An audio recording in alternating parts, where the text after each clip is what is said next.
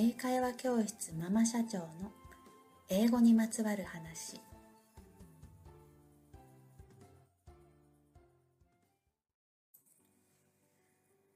こんにちは。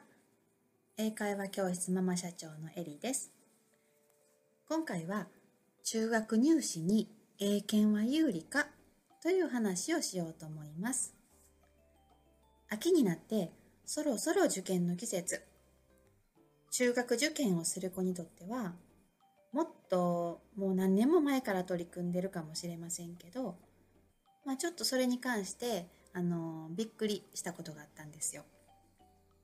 それが今回の話英検です。コロナでいろんなことがぐちゃぐちゃになってるから今年の中学受験は、えー、中学入試はどうなるんやろうと思って調べたんですね。うちの教室の子どもたちにも関わってくる話ですしそしたら中学、えー、私立中学27校あるうち9校が英語の試験があるんだそうです。英語は5年生から教科になってるからこれからも多分どんどん英語の試験を導入する中学校は増えると思います。まあ、えー、言いたいことは今回はそれじゃないんですけどね。で、ある中学校では、英検2級を持ってたら、英語の試験100点満点中30点加算されるんだそうです。あ、そしたらさ、英検取ってたらめっちゃ有利やんって思うと思うんですね。でも、この英検2級って実は高校2年生からまあ3年生卒業レベルなんですよ。で、それをこれから中学受験をする小学生が持ってたらいいってなかなか持ってないですね。むちゃくちゃな加点方式なんちゃうんかなって思ったんですよ。しかも、そんなにすごい高校卒業レベルの英語力を持ってる小学生に100点満点中30点しか加算されないってなんかなぁと思ったんですね。もう一つの中学校では英検準1級2級のさらに一つ上ですを持ってたら60点満点中50点が加算されるそうです。でこの準1級っていうのは大学生レベルでさらにその社会人でもそうそう取れるもんじゃないんですよ。めっちゃ難しいんです。で、そのレベル、その英語力を持った小学生が60点満点中50点しかもらえない。満点ちゃうんですよ。そんなレベルあったら満点あげたらいいなと思うんですけど、どうでしょうね。英検って会話の試験があるんですけど、たったその数分間で、数分間の会話のテストで、実力が全部測れるもんちゃうとは思います。でも、正直、マニュアル通りやれば、合格する可能性が高い試験なんですね。だから、まあ、英検をすべて評価せずに、ちゃんと自分の中学校の入試のテスト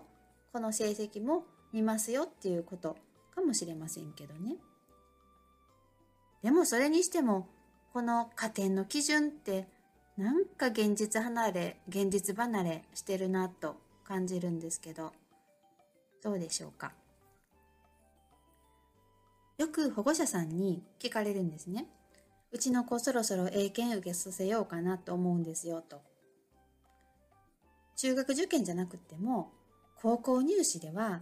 さらに確かに英検持ってたら有利になるっていう学校は多いでしょう。でも英検に関してあの保護者さんって結構あんまり知らない方が多くってじゃあ2級を6年生までに取らせようかとか、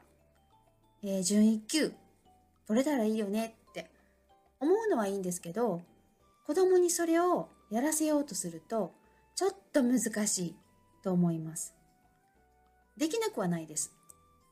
例えばまあ帰国子女の子とかは取れるでしょうしうちの生徒の女の子、えー、小学校6年生の子他にもいますけれども小学校6年生で英検2級持ってる子は何人かいますでもそんな子たちって英語がもうずっと好きで努力を重ねて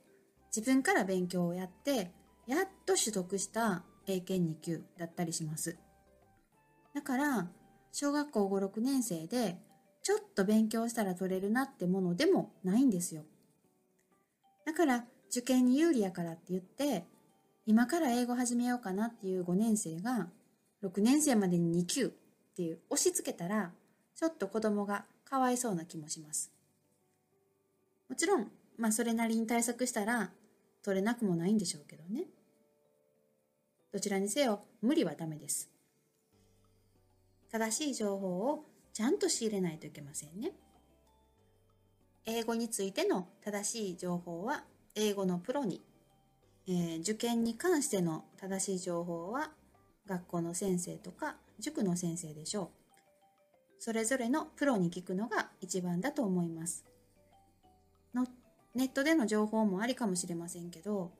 それがいつの情報なのかっていうのを見るのが大事だと思います。